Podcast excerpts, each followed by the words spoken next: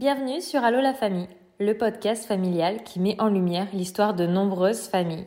Toute famille a son histoire et chaque vendredi nous t'en présenterons une. Car la maternité, ce n'est pas toujours un long fleuve tranquille. Elle regorge de surprises et d'épreuves.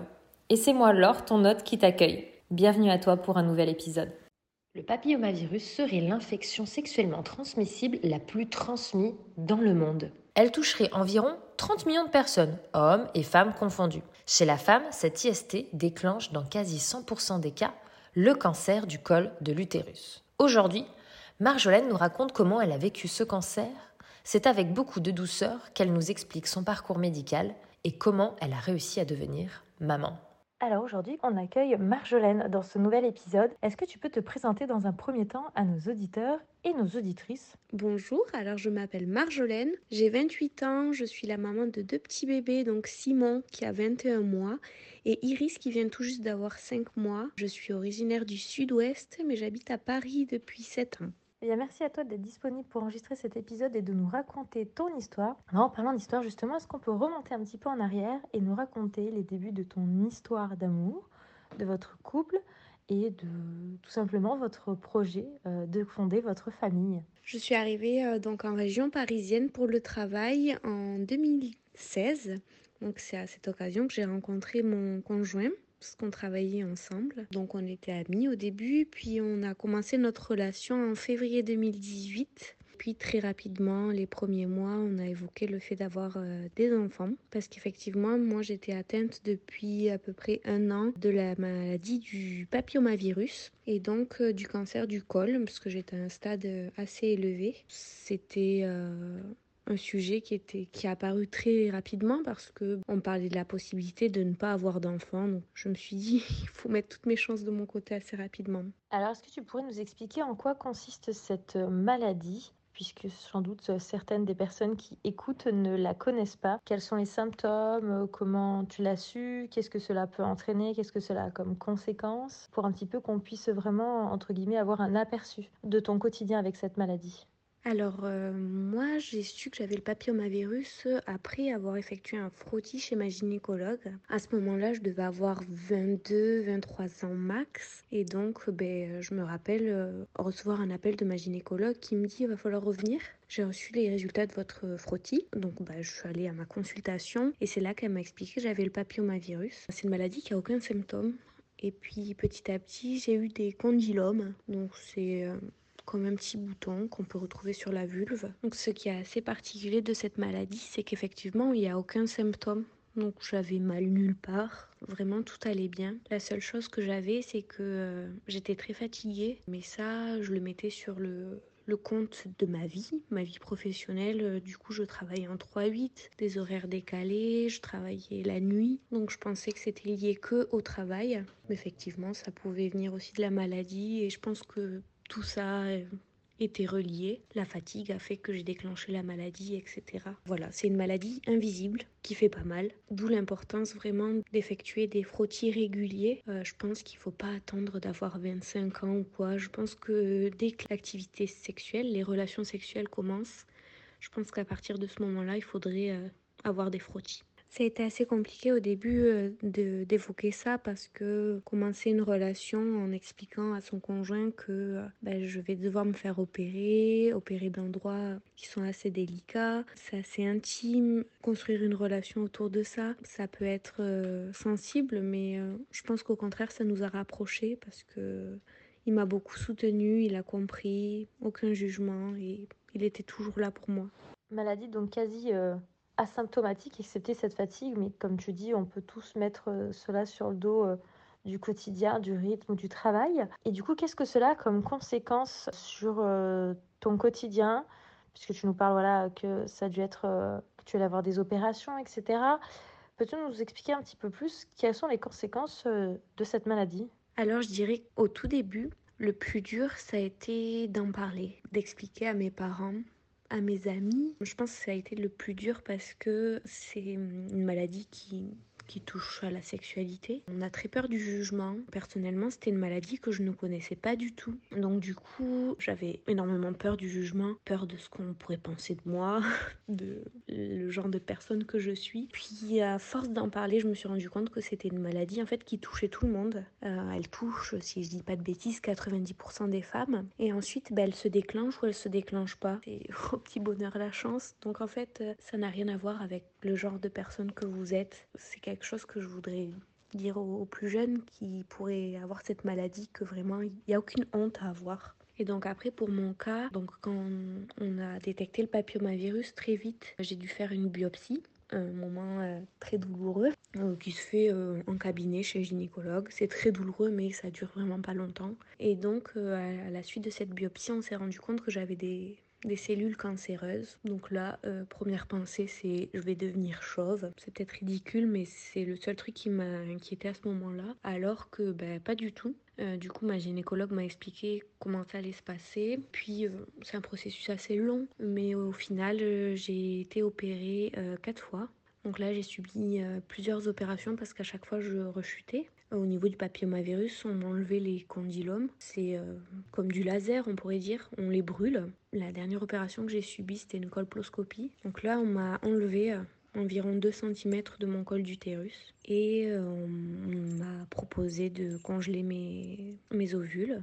Et on m'a spécifié qu'il il serait possible que je n'ai jamais d'enfant. Parce que du coup, mon col ne pourrait pas supporter une grossesse. Du coup, cette quatrième opération, euh, je l'ai faite, j'étais déjà avec mon conjoint. Donc, du coup, il était déjà là euh, dans tout ce parcours. Bah, ça faisait quelques mois qu'on était ensemble. Voilà, je lui ai dit, écoute, euh, cette opération va être risquée. Moi, j'ai envie que de suite après, on essaie de faire un bébé, si tu es d'accord, si tu m'aimes assez pour cela. mais évidemment, dans notre relation, il n'y avait aucun doute. On allait faire notre vie ensemble. Si on devait avoir des enfants, c'était ensemble. Et donc, du coup, on s'est lancé dans cette folle aventure.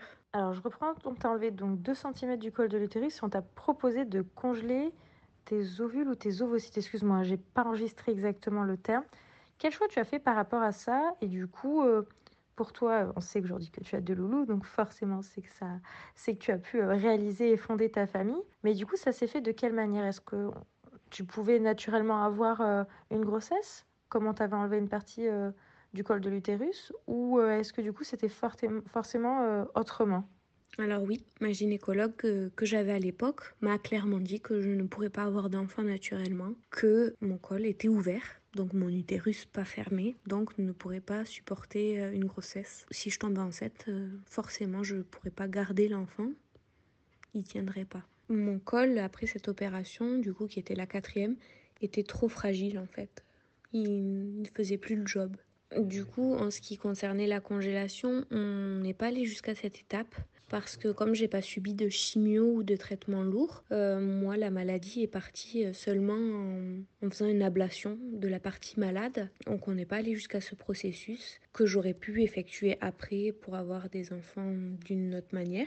Mais du coup, on n'en est pas arrivé là. J'ai subi donc la quatrième opération euh, en début d'année 2019. À la suite, euh, donc bah, je me suis rétablie. Je suis tombée enceinte très rapidement. vraiment, on était étonnés. On n'y croyait pas. Ensuite, bah, j'ai perdu ce bébé. Donc euh, ça a été un double choc, un ascenseur émotionnel. En fait, du fait de cette maladie, j'étais pas du tout préparée psychologiquement, même si je le voulais, à tomber enceinte. Vraiment, j'étais pas préparée. Et du coup, bah, j'étais encore moins préparée à le perdre parce que Enfin, vraiment, j'avais, j'avais pas du tout envisagé ça. Et, maintenant que j'étais dans ce bonheur immense, je l'envisageais pas. Je, je sais pas pourquoi. Je sais pas. J'y pensais pas du tout. Pour moi, c'était là, c'était un miracle. Et le miracle, il allait aller jusqu'au bout. Malheureusement, ben, nous avons perdu ce bébé. Et donc à cette époque-là, j'étais toujours suivie par la gynécologue qui m'avait détecté le papillomavirus, puis ensuite le cancer du col, qui m'avait opéré à chaque fois. Vraiment, c'était ma gynécologue qui me suivait. Et je me rappelle être allée euh, le soir même de ma fausse couche dans son cabinet, vérifier que le bébé n'avait plus son cœur qui battait, etc.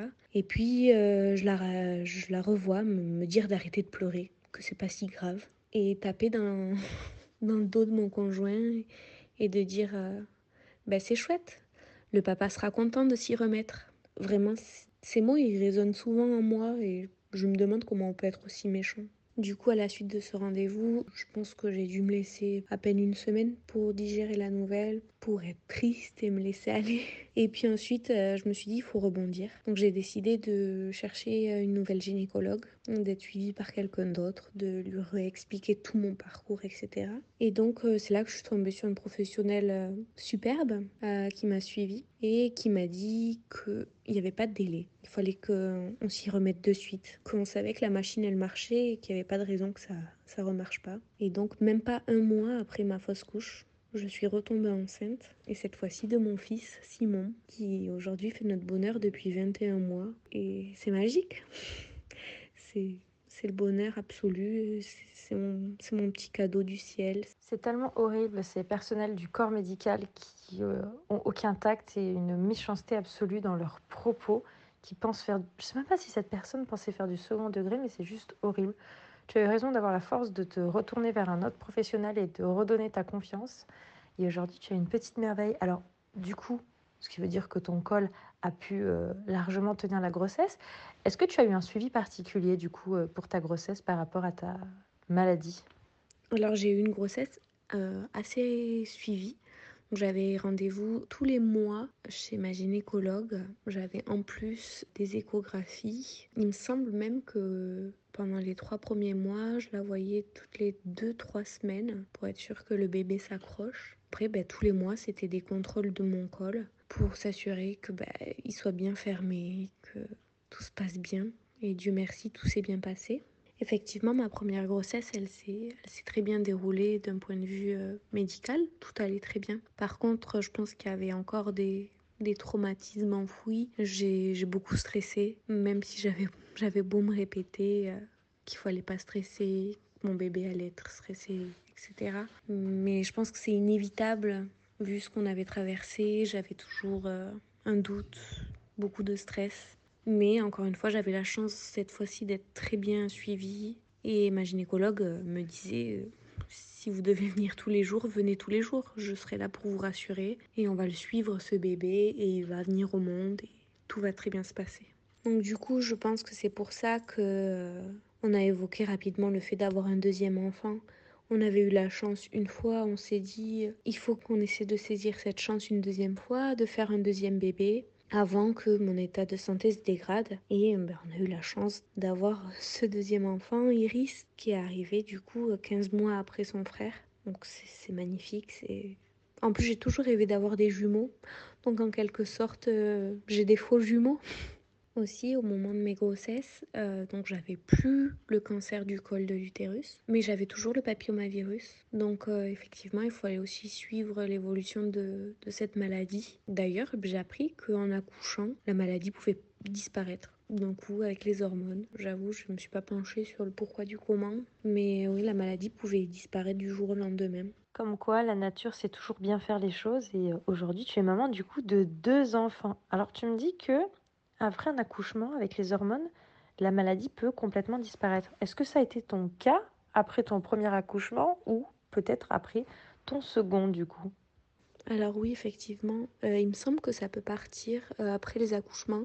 Je ne sais pas si c'est les hormones qui expliquent cela ou, ou autre chose. Pour ma part, euh, le papillomavirus est toujours là, même après mon deuxième enfant. Je suis suivie. Il est à un stade euh, qui n'est pas dangereux, mais effectivement, j'aimerais qu'il me lâche un jour. Eh bien, sincèrement, c'est tout ce que je peux te souhaiter. Eh bien, qu'un jour, euh, cette maladie te lâche, comme tu dis. Et donc, aujourd'hui, tu es encore suivi pour cette maladie. Tu as pu avoir tes deux enfants.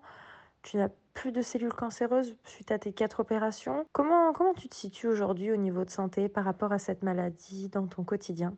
Alors aujourd'hui, je suis de plus en plus sereine. Comme je te le disais tout à l'heure, bah, c'est une maladie qui, qui passe inaperçue. J'ai pas de douleur, euh, j'ai aucune contrainte. Donc bah, la maladie, je l'oublie certains jours. Ensuite, je pense que mes enfants ont joué un grand rôle euh, dans l'acceptation de la maladie parce que ils sont là et euh, c'est peut-être pas le but pour toutes les femmes, mais pour moi c'était sûr. avoir des enfants, c'était le, but de ma vie, c'était un rêve. Quand j'ai eu mon fils, mon premier enfant, j'étais la plus heureuse. J'aurais pu m'en satisfaire.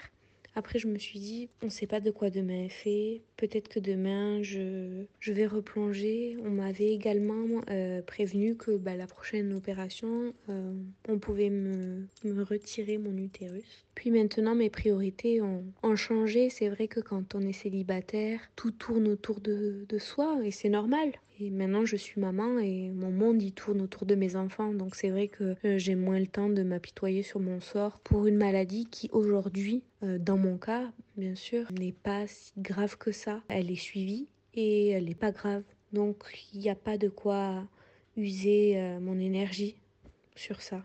Maintenant, mon énergie, je la donne à mes enfants et, non plus à cette maladie. En tout cas, c'est une belle revanche sur ce que la première gynécologue qui t'a suivi pendant toutes tes opérations a pu te dire, euh, toi qui as pu réaliser ton rêve et fonder ta famille. Qu'est-ce que tu voudrais dire à toutes les personnes qui nous écoutent, qui découvrent euh, ton histoire et euh, toutes les personnes qui, entre autres, ont peut-être la même maladie que toi? Vraiment, la première chose que j'aurais à dire, c'est de ne pas avoir honte de cette maladie. Comme je te le disais, moi, c'est le premier sentiment que j'ai eu. Je me suis sentie honteuse. Quand j'ai appris à, à, la connaître, à connaître d'où ça vient, etc., vraiment, il n'y a aucune honte à avoir avec cette maladie. après, ce que je dirais, c'est il faut s'accrocher. Alors certes, des fois, les médecins sont pessimistes. Malheureusement, pour certaines personnes, ça va s'avérer vrai, mais je pense qu'il faut toujours garder un espoir, se donner les moyens. Et puis parfois, savoir faire un, bilan de sa vie, savoir replacer ses priorités. À ce moment-là, c'était ma carrière avant tout et bah non, en fait, stop.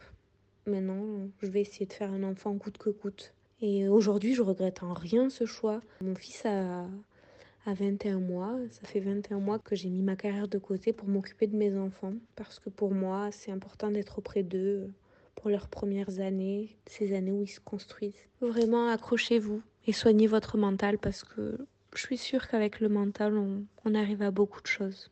Merci pour tes mots, merci pour ton histoire. Effectivement, il ne faut pas avoir honte. Cette maladie peut toucher n'importe qui et cela ne veut rien dire sur la personne qu'elle est. Merci beaucoup de nous avoir ouvert à la porte de ta famille, de nous l'avoir euh, présenté, de nous avoir raconté ton histoire et qui sait, peut-être à bientôt dans un prochain épisode. Merci à toi Laure de m'avoir laissé la parole et permis de, de raconter mon histoire et j'espère pouvoir avoir aidé des jeunes femmes qui pourraient se trouver dans ma situation. Merci.